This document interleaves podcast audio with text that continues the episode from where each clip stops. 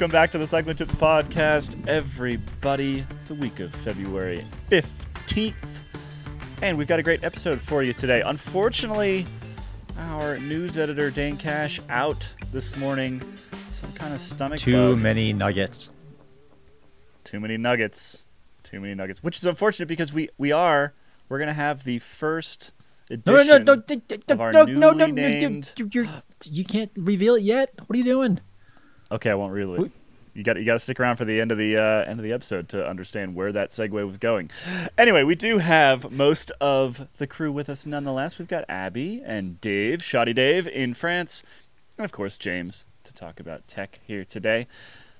As always, we are sponsored by Continental this week. Shoddy, what are we learning about the German tire brand in this week's episode? Okay, you're sitting comfortably. I'm very comfortable. Here we go then. Did you know that Continental makes tyres out of dandelions? This one blew my mind when I started reading it. They do. The Urban Taraxagum is a commuter type tyre that uses dandelion rubber. The tyre is one small part of Continental's overall sustainability strategy. And I've actually had a I've had a thumb through their sustainability report on the website from last year, and it's it's quite intense, quite in depth. Sorry, should I say? There's a lot there. Eighty percent of the factory waste is recycled, for example, which is I would think a lot for a company the size of Continental. Uh, as for the dandelions, well, dandelions can be grown significantly closer to Continental's European tyre plant. So not only is the material itself more sustainable, the amount of energy and resources used to get it for it to get to us the riders is far lower too. All good for the that environment. Actually, we here at Cycling Tips will be talking a lot more about sustainability in the bike industry in the coming year, and Continental is one of the brands making real strides in this. It's, a, it's the uh, the whole dandelion thing that blew my mind. I actually went and read a load on a few other websites because it's pretty damn impressive, really. I had no idea you could make rubber out of dandelions. If uh, I didn't if anyone at Continental needs more dandelions, I would just like to point out that I have plenty in my yard, and I would be very appreciative if someone actually came to get rid of them. Just make dandelion crowns. What do you? You have a daughter. I have, I do have a daughter. I have one daughter, and there are only so many dandelion crowns you can make, Abby.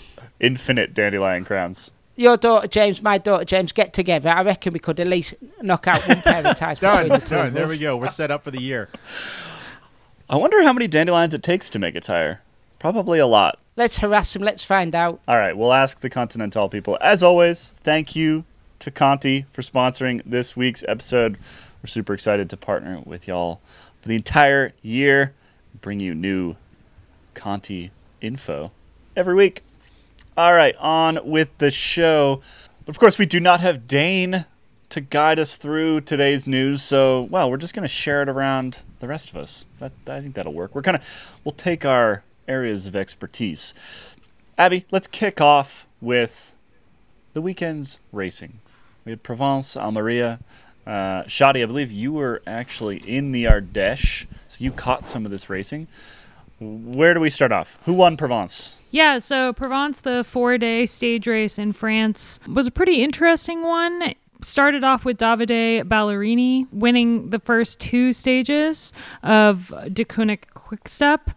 And the first stage was actually really fascinating. There was a lot of aggressive attacks and stuff that happened near the end of it, but it did come down to a sprint finish. And then the third stage took on Mont, Mont Ventoux up to Chalet Renard. Chalet Renard, which is like the it's where they stop when it's too snowy and gross to go above it. Exactly. Which it looked like it was snowy and gross up there. I'm not going to lie. There was snow on the side of the road.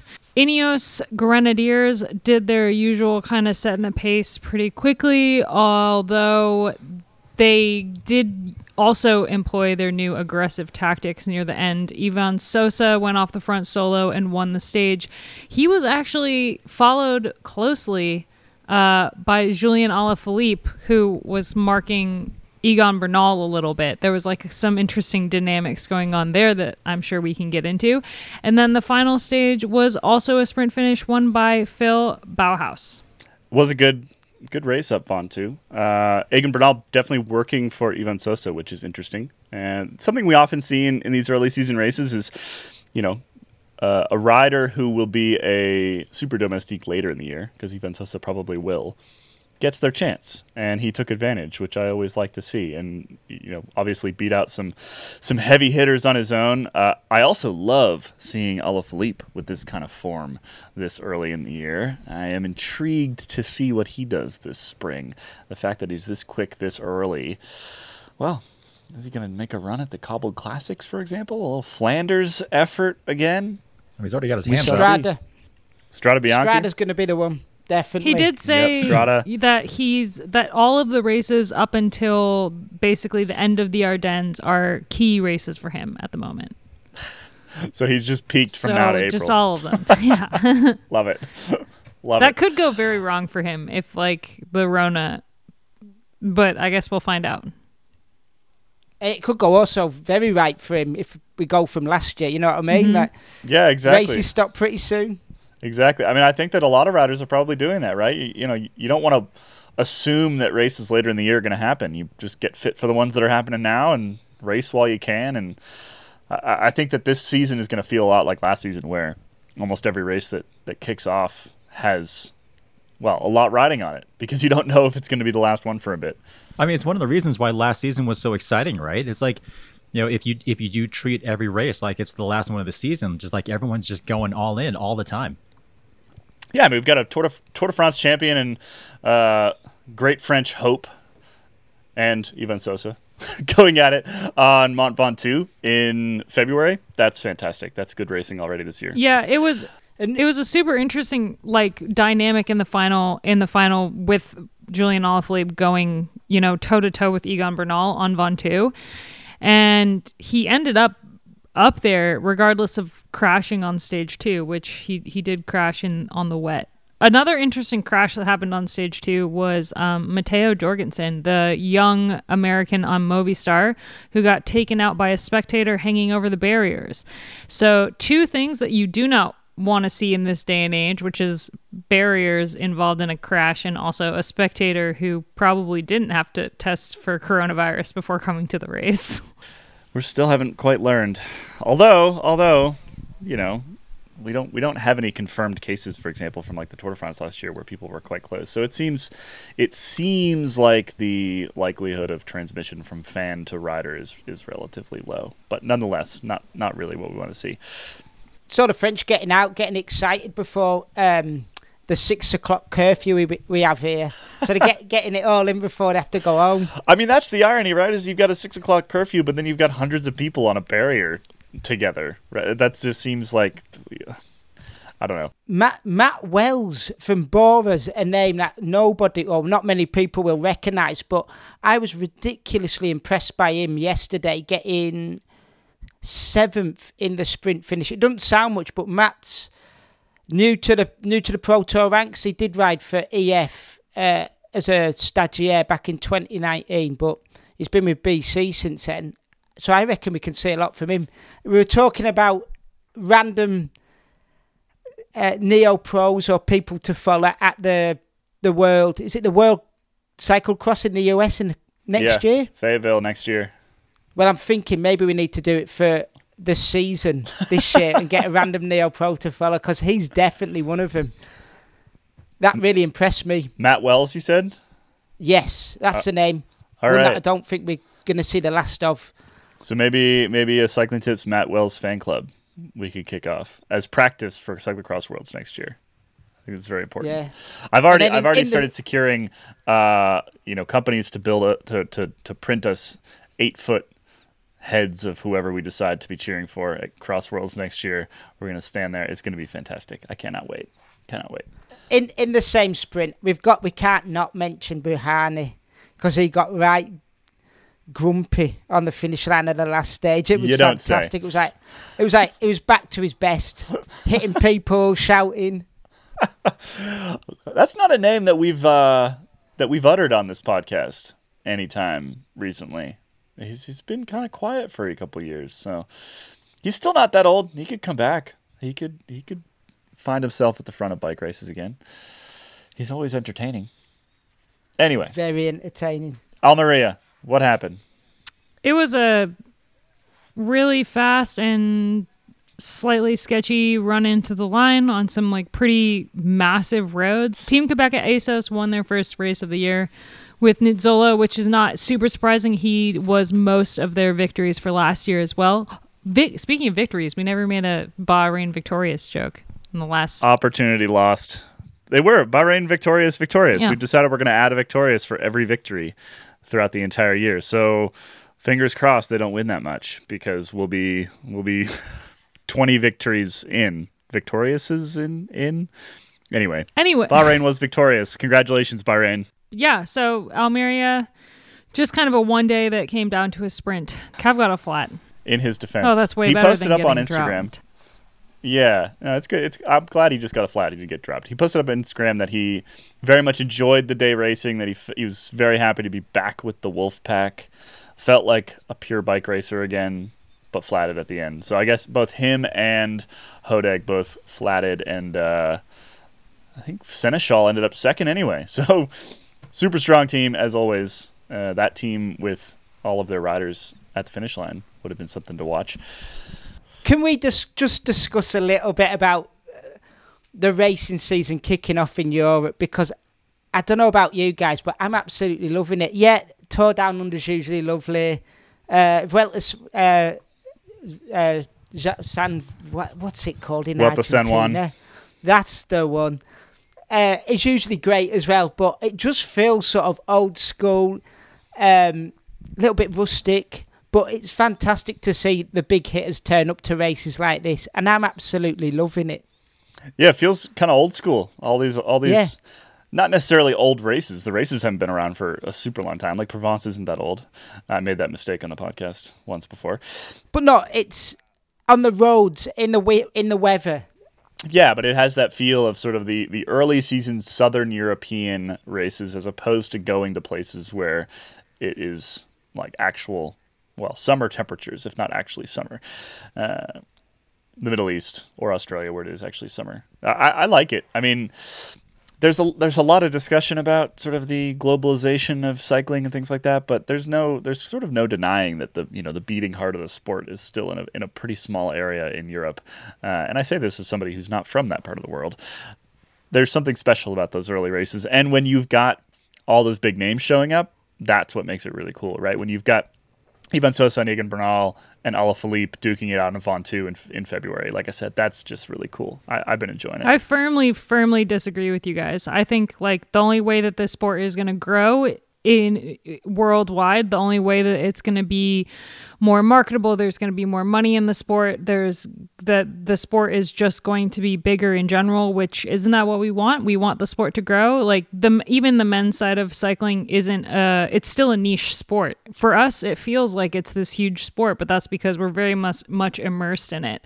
But it's not. It's not a it's not a big sport at all, and the only way it's going to grow is for more people worldwide to to recognize it and it, for it to have more of a following. And if it continues to be just this niche sport in this in in Europe where you know it is already a big sport then it's not going to grow at all. It's just going to continue to be what it is. It's going to continue to be you know this weird sponsorship model that isn't sustainable where the riders aren't getting paid what they should be getting paid as professional athletes if you compare it to other sports. And the the countries that are trying so hard to get a cycling following and get more people involved in the sport like Australia, America, places in South America, stuff like that that are going out of their way to put on these big races so that the big riders will come to their countries and try to grow fo- the following of the sport and get people more excited about cycling. It's I think that there's there's only downside here. Abby, you are 100% correct.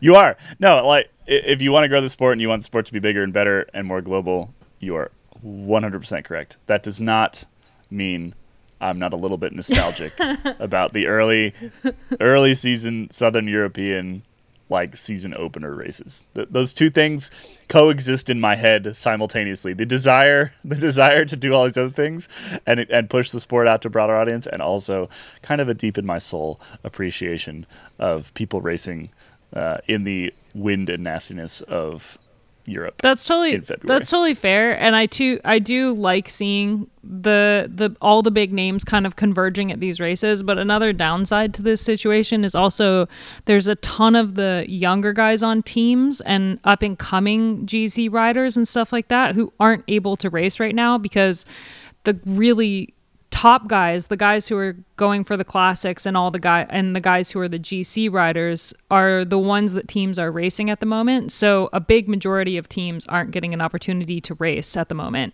because there's not enough races on the calendar for teams to be taking those young guys and guys who are going to be the future of the sport and also guys that are like in the latter years of their of the sport they're not able to race right now because they would have been going to San Juan and they would have been going to California or to Australia. And so it's kind of effectively it's kind of effectively shrunk the peloton Exactly, this spring, yeah. which is which is really interesting, uh, and it's it'll be interesting to see whether that's sort of uh, whether there's any long term effects of that because as you say, there's there's fewer opportunities for development, and there's just fewer opportunities to show yourself and things like that. Uh, nonetheless, you know you can make the the opposite argument, which is that you know is is the world tour itself quite bloated, uh, both in races and in the number of riders in it. Which, if you decrease the number of races that are in the world tour, then you sort of by default decrease the number of riders that a team needs to have to cover all those races. You don't have to have you know three separate teams within there's three separate squads within a single team, things like that. Uh, these are all things we've talked about that are much big, bigger picture kind of uh, changes to the sport type stuff. But this is this is what the pandemic is doing, right? It's it's sort of forcing this experimentation that hasn't happened previously. But the racing has been better, which means you end up with a better sport and hopefully more fans and things like that. So. Anyway, we've gone on a bit of a tangent. yeah, Shoddy Here just wanted to reminisce about the good old days as he does. and instead we've attempted to solve cycling again, which we are wont to do. I was going to try and take it down another avenue, but I'll leave it for another episode. We were worried that this thinking- episode would be short today because we had no Dane, uh, but it's not because turns out we're good at talking or something. I was thinking there's no reason why you couldn't have like the setup like you got the tour down under a hub with an event and a load of other stuff going on, big rides for the people, like that early season in Girona, somewhere like that. It would be absolutely awesome. Yeah, but you need like you need a huge amount of government support for that, right? That's why the TDU works. Uh, Yeah. you know, Adelaide and the surrounding area pumps a ton of money into that, and Girona's not going to do that, unfortunately. Uh, They're sick Yeah, of cyclists already. If you want to hear more on this particular topic, go check out the uh, the Rapha Roadmap episodes that we did. There's three of them, four of them out there. The most recent one was with Dave Brailsford and Simon Mottram, the head of Rapha. Uh, yeah, go check them out. That's that's we've talked about this numerous times. Let's move on. Oh, this is my little news bit here. Richard Freeman. Because I guess I'm just the doping person, uh, having covered the sport for a while and having written my fair share of, of doping related stories. Anyway, Richard Freeman, the former Team Sky slash uh, Team GB doctor, has officially been charged by UK anti doping for two violations of its anti doping rules. Uh, this is according to the BBC. And according to them, Freeman has been charged with possession of a prohibited substance and tampering or attempted tampering with any part of doping control. Uh, Freeman has contested the charges and has requested a hearing. So this is just another step in a many step process, as many steps as the Empire State Building, this particular process. This is just another one. And but it is it is it's important because UK anti-doping had not previously formally charged him with anything. We had been uh, the the hearings you've been hearing about in the news were mostly related to whether he would keep his medical license basically. Uh, they were they were medical tribunals. They were not anti-doping tribunals so to speak. Uh, this was this is officially UK anti-doping saying you broke our rules and the potential ramifications are he could be banned from the sport for four years uh, suspended for four years from working within cycling which I really can't imagine that any team would want to hire him at this point, but uh, you know, those bans and suspensions are still important. So, there is your Richard Freeman update. Anyway, next we have a, an unofficial hour record. This is this is a happier topic. Let's let's hit this one real quick. Yeah. What happened? Joscelin Lowden of uh, Drops Le Col set an unofficial new hour record, which is super exciting 48.160 kilometers.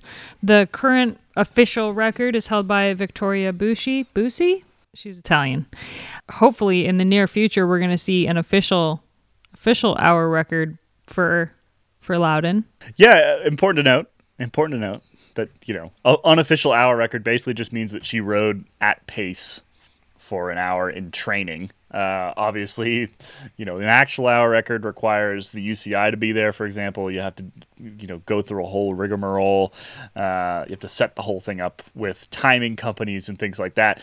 None of that happened. This was just, you know, sitting there with a stopwatch saying, "All right, well, yeah, you you could have beat it."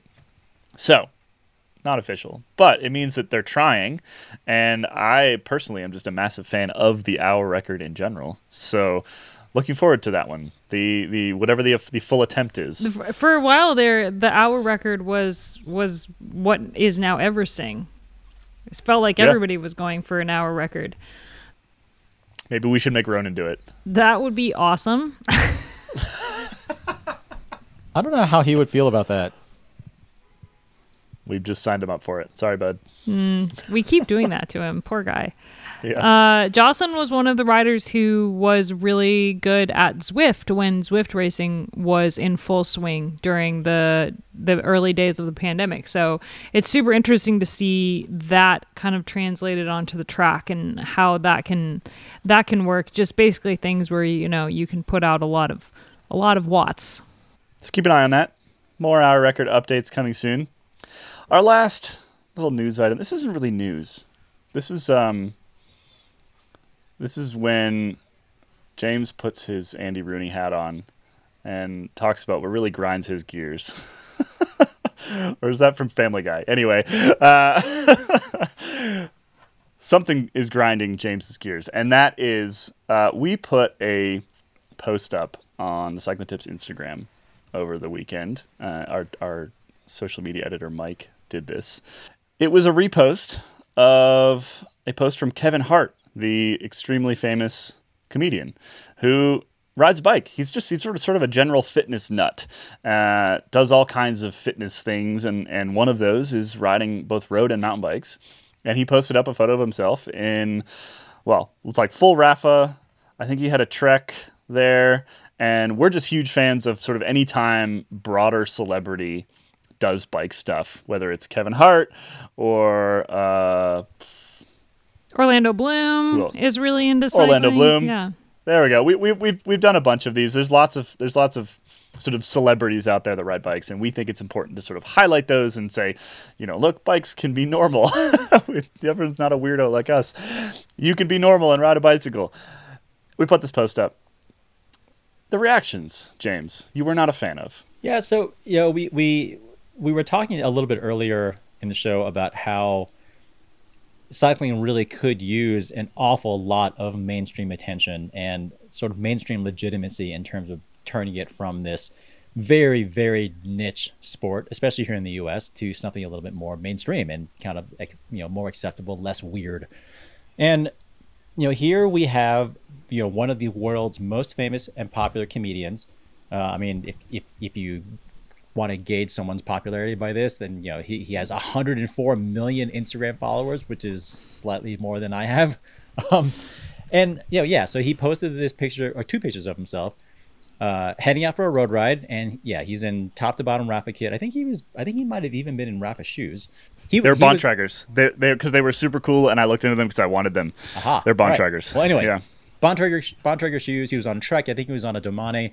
Um, and you know, this is something that we should absolutely, as cyclists, all be super super excited about. Like one of the world's biggest mainstream stars putting himself out there proudly. It's like, hey, I'm riding bikes. I think it's cool. I want to be fit. You should maybe ride bikes too. And instead of people celebrating this thing, we had a whole bunch of comments on our feed basically just ripping into him for the fact that he's wearing like knee high compression socks and a mountain bike helmet with a visor. And I'm gonna have to refrain. um, Well, I'm gonna have to restrain myself from just letting loose with a whole bunch of expletives, which is what was going through my head when I was reading these comments earlier, because this is stupid. I'm sorry. like, it's just dumb. Like, We have a beat machine, so you can just go, just go all in, just all do right. it. Well, if, you if, you go, if, if we're gonna go in, we're gonna go all in. All right. We have we have one of the world's biggest and most recognizable mainstream stars who is putting out there that he is proudly going out there riding a road bike. We have cyclists all over the world who are getting killed on roads because we are not seen as sort of you know legitimate road users, and we have we have so much to gain from someone of Kevin Hart's celebrity status you know making it what making it known to the world that he is going to be out there riding bikes. So why the f- would you be criticizing what the hell this guy is wearing? What the hell does it matter what this guy is wearing? None of us should be caring about that at all. You should not be giving at all what what he is wearing. Who cares? Quick, yo, know, get your head out of your. Be happy that this guy is happy. You know, be happy that this guy is riding a road bike, and quit criticizing whatever the whatever the hell the guy's wearing. Because I guarantee you, he does not give a whatever you are wearing or what you look like on your road ride because he's got more money than God. He's got more fame than you. And you know, we should all be happy that he's out there. So shut about what you think about he should be wearing about with his helmet and socks and just be happy that he's riding a goddamn road bike. Hell yes. Who's Kevin Hart? I'm just kidding. Sh- Shoddy, Shoddy, like the biggest, the biggest fan of uh, of general stand-up comedy of anybody on staff. I do not believe you, James. I am 100% with you. This is your once monthly reminder that when we are out on the roads, on bikes, roadies in particular, we all look like idiots all the time to the general population. So, yo, the the height of our socks, the matchy matchiness of our outfit, the visor or no visor on our helmet, completely irrelevant to the general population. They're only little cues that we get that we pick up in inside our little clique of hardcore cyclists. That stuff doesn't matter to the rest of the world. It shouldn't really matter to us.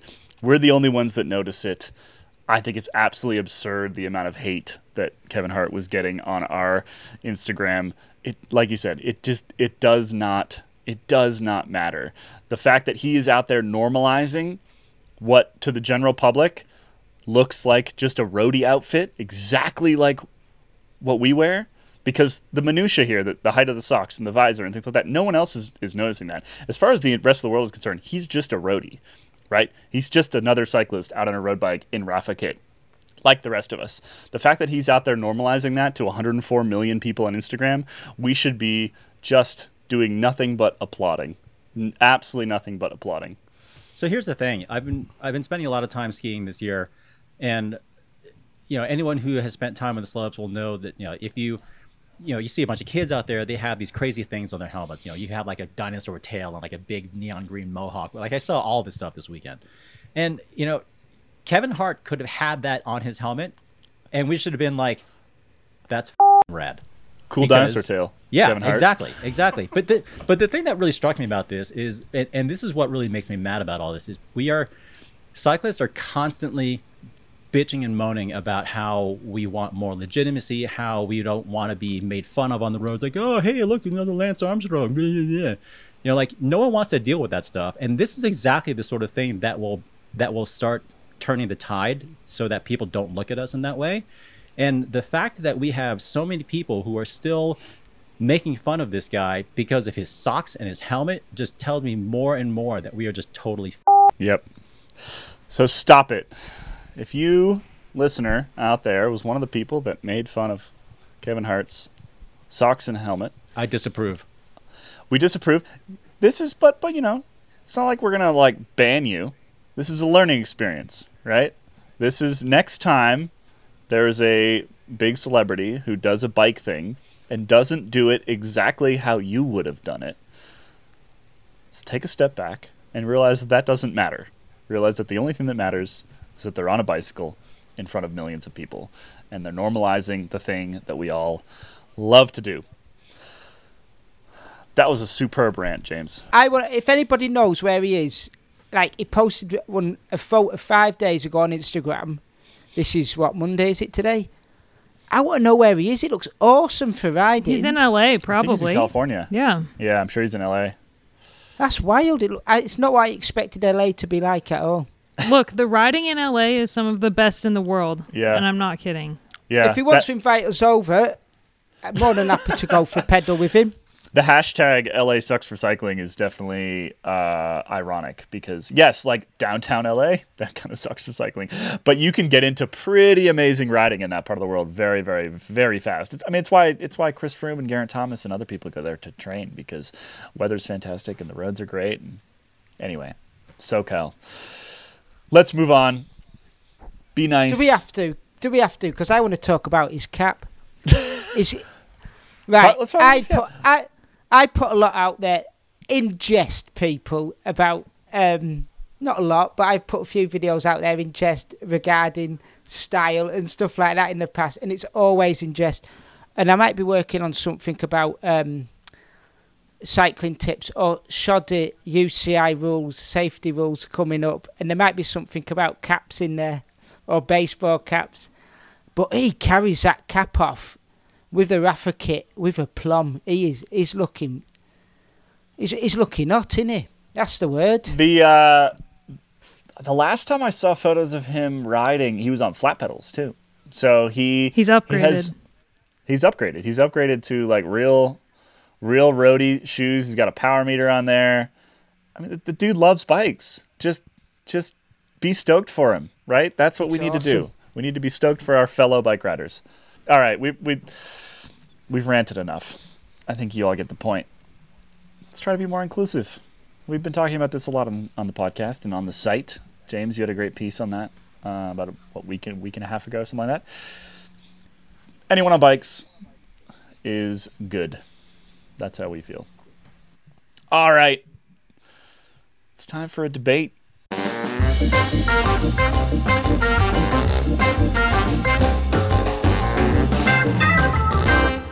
Abby, I think it's me this time. I'm back in after getting my my butt handed to me in the opening debate with Dane. Uh, which, thank you, Twitter, for having zero faith in my arguing. Arguing. Anyway, I'm back. Who am I up against this time? Yeah, so as the winner of the last formal debate, James up against Shoddy. Sh- no surprise that James has really taken this one, honestly. It wasn't that big of a defeat. It was quite close though. The topic was uh, electronic shifting versus mechanical shifting, and James had a pretty good argument for, for mechanical shifting. Although I feel that there would have been a much better argument for electronic shifting if either of the parties had been behind electronic shifting to begin with. Good point. Good point. Anyway, so our last non-formal debate was the Chris Froome on disc brakes debate, which shockingly, as we were recording, it went from 100% right by 1% to that he is wrong by 2%, 800 987 votes. And it's only a 2% difference between he's right and he's wrong. 51 to 49. Unreal. Wow. So there we go. It was, even, it was even a little bit less than that, actually. It was 1.8%, if you want to. dig This is the it. great But- but debate for- of our time. Yeah, but but for a long time, it was totally neck like neck and neck down to the individual vote. It was pretty astounding. What does that tell you about people and their disc brake? Tells me that the consumer is very split. That we're very divided. this is this is the this is the partisan topic of of the cycling world. You know, Mm. this is this is uh this is essentially politics at this point, no. and we're just right right down the middle, just right down the middle. Anyway, for today's debate, we have Caley Fretz back in the ring after a couple weeks of uh, of break, and James Huang up against each other. And our topic today is chain wax for or against. so, as the most recent winner, James, you are going to call the coin toss. I call heads. Heads. Woo! So, James, would you like to go first or second? I would like to go. I would like to go first. I'm stressed out. I'm stressed out about this. I can feel my my heart rate increasing. It literally is 73. It's like it's like 30 it's like 30 beats up. I'm stressed out about this. Before we start, I just want to make sure that everyone understands what we're debating here. So we are talking about the process of, I guess, immersion waxing your chain, which is basically taking your chain and dipping it in a big vat of melted wax instead of using conventional drip-on lube. So that's what we're talking about here. And A- Abby, you're looking horrified. So anyway, we're, we're this is what we're debating. So I just want to make sure that everyone's clear on what we're talking about. All right. If they're not, if they're not clear, go and check out Dave Rome's article because well, it's quite in depth in it. Article or ebook? Yeah, make sure you've got a week set aside for that one. Yeah. All right. Uh. Anyway, okay. Three, two, one. Okay, I will acknowledge first and foremost. Yes, chain waxing is a pain, especially the first time around because you have to have a totally dry and clean chain to start with. Yes, it is easy to get it wrong. No, it is absolutely not the best solution for a lot of people, especially if you ride regularly in wet weather. But also, yes, we have a lot of data showing that it is measurably more efficient. Yeah, fine, okay. But much more importantly, for everyday people, though, we have data showing that it also helps your drivetrain parts last a lot longer than regular lube, which, given how much everything costs these days and how uh, impossible it is to find replacement parts for stuff, I would argue that is a much stronger reason to go with chain waxing right now instead of just regular lube. Because provided you do it right, which is easier than it seems, drivetrains also stay super clean, which means that you actually have to maintain your stuff less. So, Caley, I'm just gonna just preempt you here. I know you're gonna say that you're lazy, so you don't want to do this, but I argue that you do that that you should be waxing your chain because you are lazy and because you don't want to do any chain ma- uh, because you don't want to do any chain maintenance. Time. I, I, I love how James is taking a leaf out of my book by attacking somebody. All right, Caley, when you're All right. ready. Okay. Three, two, one. I will acknowledge that James is right on some things. It is much cleaner. It maybe allows your drivetrain to last a little bit longer if you are militant about doing it properly. But therein lies the problem. It's faffing. It, it, it requires so much time and energy. It requires you to buy a crock pot. It requires you to pull your chain off and clean it in an ultrasonic cleaner. I don't want an ultrasonic cleaner. I don't have room in my house for an ultrasonic cleaner. None of these things are things I want to do. It is such a marginal increase in both performance and longevity that I would much rather just lube my chain, clean it off every once in a while, and lube it again. It's not very hard. And my drivetrains last plenty long. Five seconds to spare. That's because you got now to say. You're not got any an argument, have you? All right, as you were talking, as you were talking, I was thinking, man, Caley's gonna need like six minutes to make his point. So, I was trying to speak slowly, clearly, forcefully. Yeah. all right, James, ready for your rebuttal? All right, go. Caley, I'm just going to say that your your arguments there just illustrate your ignorance on the topic because you don't need any of that stuff. You don't need an ultrasonic cleaner. You don't need all that junk that you're talking about. You need like two ball jars and maybe a little bit of solvent. And you don't need a crock pot. You need a, a stove and a pot of boiling water and a plastic container because that's how easy it is to lube your chain. And it's not just a marginal improvement. I mean, you're, you're talking about like double the lifespan of your drivetrain components, especially compared to the way most people treat their chains. And I've seen your bike. It's not pretty. And you don't pay for your stuff, at least not for retail. So oh, you are not. sorry. Time like three No! seconds ago, but I was like really intrigued by what you were saying, so I wasn't even looking at the timer. We have the, we have the data. We have the data. hey, James, hush. You've had your time. Caley, when you're ready. Three, two, one.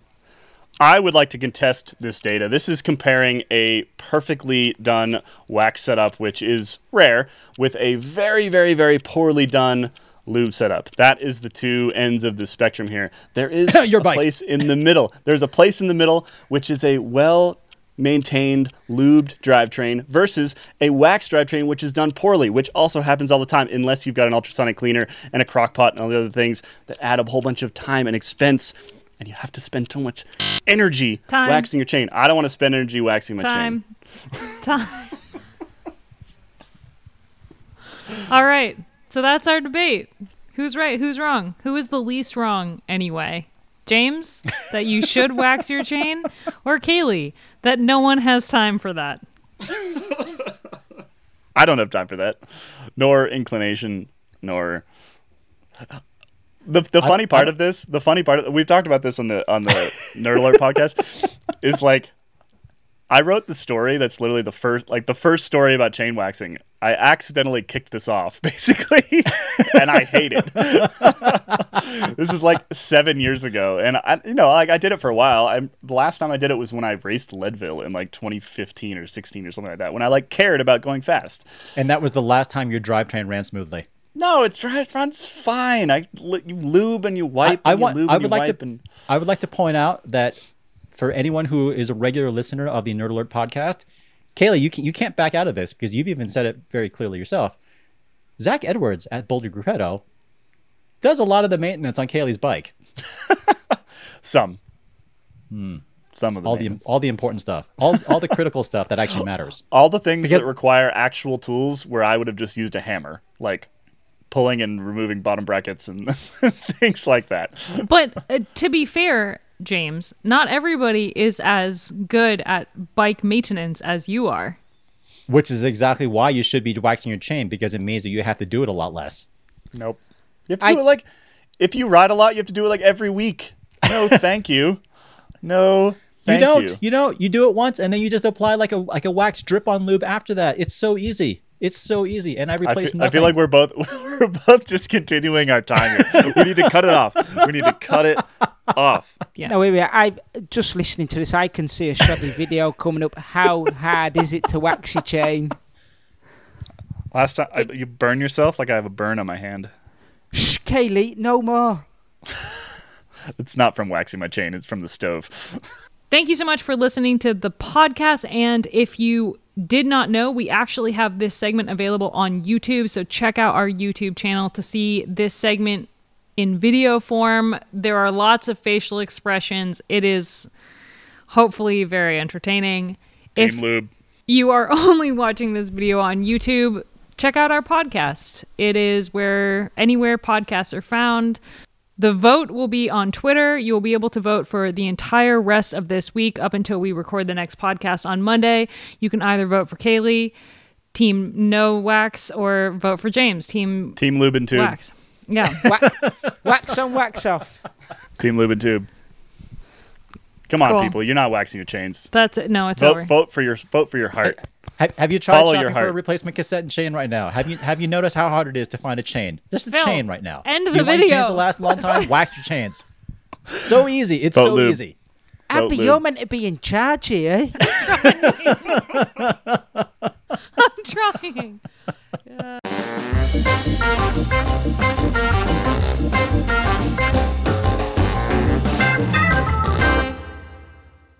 Before we get into today's tech segment, before we give it we, we, we get to today's tech segment,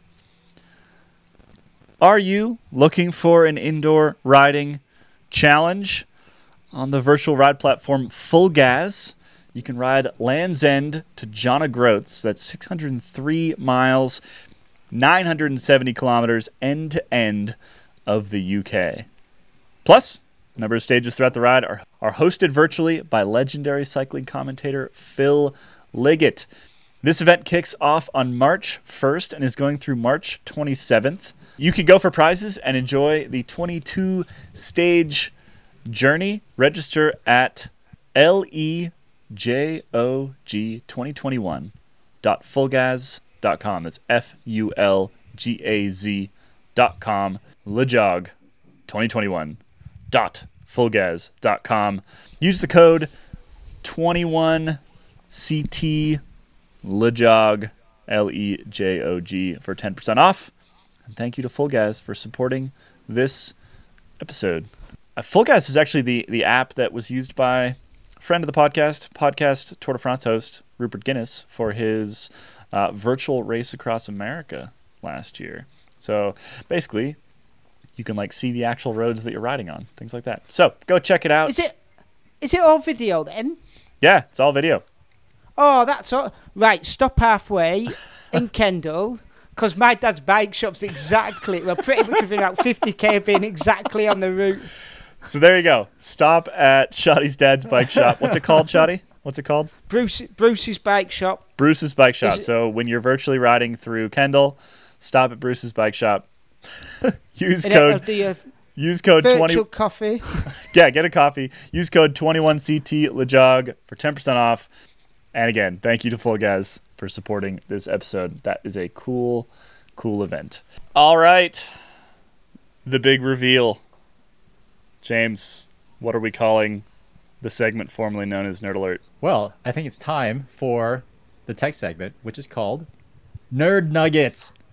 Yes. Nerd Nuggets. So we, we had a couple of goals in renaming this segment. We had lots of great suggestions, so thanks to everyone for sending in your suggestions. Um, one is we kind of wanted to keep the whole nerd thing in there, um, partially because we don't really want to change the sound effect. We like the sound effect; it's good. We want to Yep. keep nerd in there. And the other is it's you know it's a little bit of nerdiness, so like you kind of wanted to have some like little things like you know tech tidbit was another popular suggestion. Um, but this I can't remember how exactly this dawned on me, but like something came up with Dane and Dane's fascination with chicken McNuggets, and then all of a Loves sudden it hit me. He's like, we should name this thing Nerd Nuggets, and it's like this is perfect. It's kind of like vaguely gross. I don't know. It- Nu- it- nuggets Nuggets has a couple different connotations. Well, but that's perfect for us. It's perfect. So in this in this particular instance, we just mean small. just need, it's a small nugget of nerditude coming to you every week as part of the podcast. So what are we talking about this week? Indeed. All right. Well, uh, for this week's Nerd Nuggets, we have, well, we don't really talk about sort of, you know, legislation a whole lot, but there's an interesting bit of legislation that was introduced in the U.S. Congress recently by uh, California Congressman Jimmy Panetta, um, and, and, uh, together with Congressional Bike Caucus Chairman Earl Blumenauer. Um, and they introduced this legislation called the Electric Bicycle Incentive Kickstart for the Environment Act, otherwise known as e-bike. How clever! Um, Yes. and essentially, what this is, and again, I just want to just reiterate that this is just proposed legislation. This is not something that has actually passed or anything. Uh, but in this legislation, it's essentially they're, they're offering a, uh, a tax incentive to purchase bicycles. I mean, it, it's going to create a consumer tax credit that covers uh, 30% of the cost of an electric bike up to $1,500 US. Um, it applies to new electric bicycle purchases that cost less than $8,000. Uh, and they're also saying that it, it's a fully refundable tax credit, meaning that it will allow lower income workers to claim the credit. And uh, the reason why I find this significant is, well, a few things. Uh, I mean, one, you know, we've been talking about sort of, you know, climate change, sustainability, that sort of thing. Uh, it's been known for a very long time that uh, a very large percentage of car trips, at least certainly in the U.S., are, are actually pretty low in, in distance, pretty pretty short distance, and a lot of those Two to five miles, right? yeah, a, lot of those trips could be pretty easily done by bicycle, assuming you have you know a safe way, a safe route to to you know to ride your bike somewhere. Um, and this sort of thing by incentivizing people to buy e-bikes, it really did it it really does stand to potentially get an awful lot of people onto e-bikes and out of their cars, which would be a really really good thing. So I want to you know people in the UK they're familiar with the cycle to work scheme that's been in place for uh, it's like 20 years or something. I mean, Feels a long time. yeah, it's for been, sure. well, it's been in place for a long time. And the UK cycle to work scheme, basically, what that does is it it provides means for people to buy bicycles using pre-tax dollars. So, and, and you can and you can spread out the payments over a year. I think it is. Uh, it, it saves your employer money. It saves you money. It allows you to. It, it's a, essentially like a zero percent financing plan, uh, and you get a big discount for for bike stuff. And by you know, from everything that I've read, that program has been extremely successful. I mean, it's not you know, people certainly don't just use it for commuting bikes; they also use it for sport bikes and that sort of thing. Whatever, it's fine. It- It's getting more people on bikes. This sort of thing in the U.S., if it does go through, I mean, like I said, it could get a lot of people onto e-bikes and out of their cars, which would be awesome. Yeah, and e-bikes are, are really important for getting people out of cars. I mean, even just speaking for myself, you know, as a hardcore cyclist who rides a lot anyway and is pretty fit and can like you know I'm not scared of riding across town on a regular bike. But having an e-bike in the garage still just takes away the the few seconds of oh do I have time to ride over there? Oh do I need to to show up not sweaty or whatever?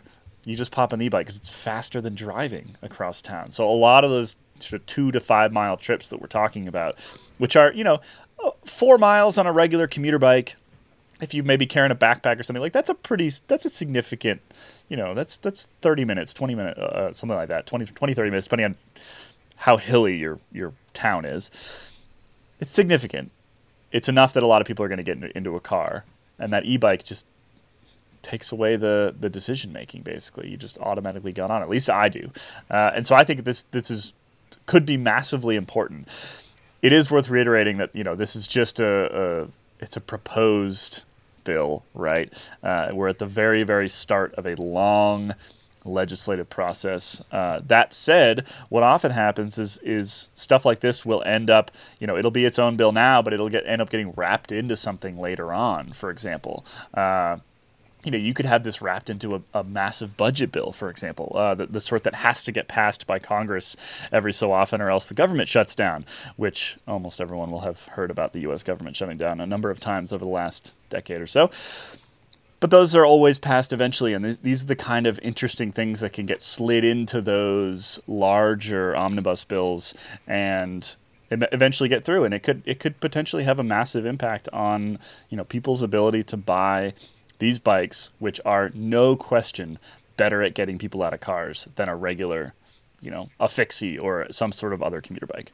Yeah, I mean, I've, I've seen a lot of comments from people talking about, you know, kind of complaining why, you know, why this sort of thing shouldn't be applied just to regular bikes too.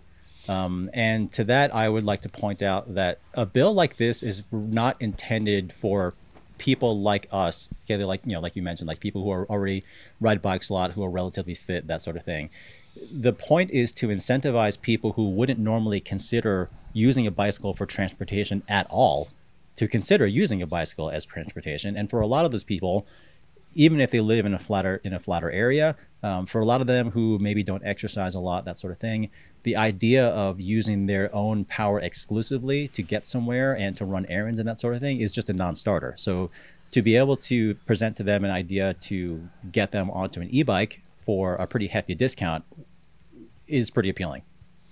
You know when you're out on your road bike and you're like up some, you know, out in the middle of nowhere somewhere, and you stop at a little cafe or a store to get a Snickers bar, and the person behind the counter is like, "How did you get here? We're in the middle of nowhere.